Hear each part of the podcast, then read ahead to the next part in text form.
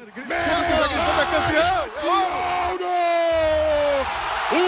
Brasil!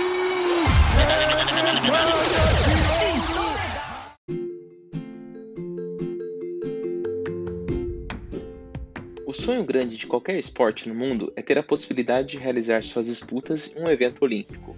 A Olimpíada é um evento multiesportivo global em que milhares de atletas participam de várias competições. Os Jogos também são uma oportunidade importante que acontece a cada quatro anos para a cidade e o país sede se promoverem e se mostrarem para o mundo. Durante o mês, todos os olhos estão voltados para as competições dos Jogos Olímpicos. Eu sou Rafael Silveira e hoje vamos falar sobre o Spikeball e o sonho olímpico. Desde a Grécia, onde os Jogos foram criados, participar de um evento olímpico tem um significado muito grande para o país, para o esporte e principalmente para os atletas que estão vestindo a camisa com as cores de seus países e desempenhando aquela função que treinaram por muitos anos. Muito mais importante que a vitória e o momento do pódio nos Jogos Olímpicos é a possibilidade de viver aquela experiência e participar de um momento que para muitos será único e possivelmente nunca irá se repetir. Quantas vezes escutamos relatos de atletas falando sobre a atmosfera de Jogos Olímpicos, estrutura dos ginásios, estádios, restaurantes, a Vila Olímpica, a oportunidade de conhecer atletas da mesma modalidade, porém de outros países, com outras culturas, experiências e crenças. De fato, só quem já viveu uma experiência desta para contar como é e, claro, para ter na memória pelo resto da vida. Não podemos esquecer que, em uma Olimpíada, existe toda uma parte governada pelas federações internacionais que devem ser reconhecidas pelo COI, o Comitê Olímpico Internacional, responsável por supervisionar os esportes globais. Atualmente, existem 35 federações representadas no COI, porém, não necessariamente todas essas federações estão incluídas no programa olímpico. Esportes como, por exemplo, xadrez são reconhecidos pelo COI, porém ainda não conseguiram os dois terços de votos dos membros do COI para serem inseridos nas Olimpíadas. Diferente, por exemplo, do surf, que já tinha o reconhecimento do COI há alguns anos, porém ele foi incluído recentemente no programa olímpico, para então fazer sua estreia nos Jogos Olímpicos de Tóquio, que estão previstos para acontecer em julho de 2021. O COI tem uma comissão do programa olímpico encarregada de analisar o esporte no programa olímpico e todos os esportes não olímpicos reconhecidos. O grande objetivo dessa comissão foi aplicar uma abordagem sistemática, formulando sete critérios para julgar se um esporte deve ser incluído ou não no programa olímpico. Esses critérios são a história e a tradição do esporte, a universalidade, a popularidade do esporte, a imagem, a saúde dos atletas, o desenvolvimento da federação internacional que rege o esporte e os custos de exploração do esporte.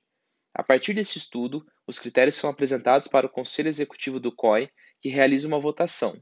Se o esporte alcançar dois terços de votos necessários, será selecionado para o programa olímpico.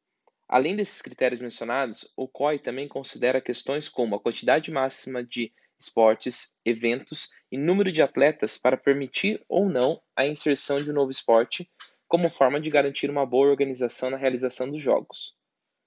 Depois de contar toda essa história sobre os Jogos Olímpicos, você deve estar se perguntando: e o Spikeball? Nunca vi uma Olimpíada e será que algum dia eu vou ver? Vamos lá, vou explicar para vocês como está esse tema. No segundo semestre de 2020 foi constituída a IRF, International Roundnet Federation, traduzindo, Federação Internacional de Roundnet. Lembra aquela diferença entre Spikeball e Roundnet? No episódio 3 da primeira temporada nós explicamos em detalhe, e caso você não lembre, corre lá para escutar. Mas também te explico aqui de forma bem rápida para você não esquecer mais.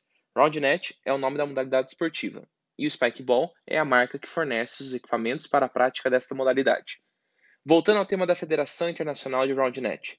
A IRF, no segundo semestre de 2020, foi formada com um grupo de pessoas de diferentes países e continentes com o objetivo de começar a pavimentar o caminho olímpico para a modalidade do Roundnet. A IRF tem como grande objetivo promover o esporte Roundnet, construindo toda uma infraestrutura para as competições internacionais de acordo com o modelo olímpico, para conseguir atender os critérios que comentamos. A IRF é uma organização independente e sem fins lucrativos, baseada no apoio voluntário, ou seja, para que a IRF exista como uma federação internacional, é preciso, em primeiro momento, logicamente, pessoas envolvidas, mas também países que tenham grupos e confederações de Roundnet reconhecidas. E, para que confederações existam, é preciso que tenham associações estaduais de RoundNet reconhecidas.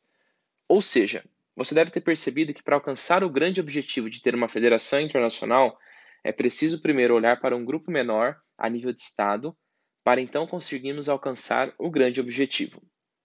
Sabendo disso e de todo esse trabalho, a IRF já iniciou as conversas com os representantes de vários países para que eles iniciem as conversas com seus grupos estaduais de jogos, visando a formalização deles e, consequentemente, a formalização de uma confederação do país. Aqui no Brasil, a ABR, Associação Brasileira de Roundnet, falamos sobre ela no episódio 6 da primeira temporada, está conduzindo essas conversas com a IRF e também com os diferentes grupos para trabalhar nessa formalização, constituição de estatuto e, consequentemente, dar o primeiro passo rumo às Olimpíadas. O caminho a ser percorrido é longo e pode ser que leve alguns bons ciclos olímpicos para se concretizar, mas o importante é que as conversas já foram iniciadas.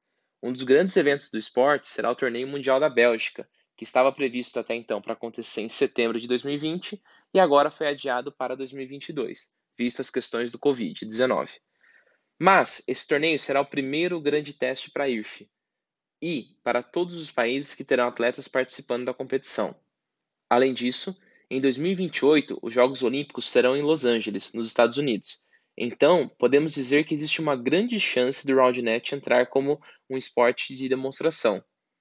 Vamos aguardar, acompanhar e trabalhar nos próximos capítulos dessa aventura, que está só começando.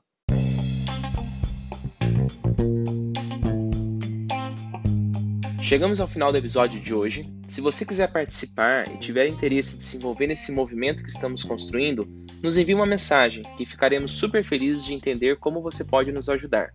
Te espero no próximo episódio. Tchau!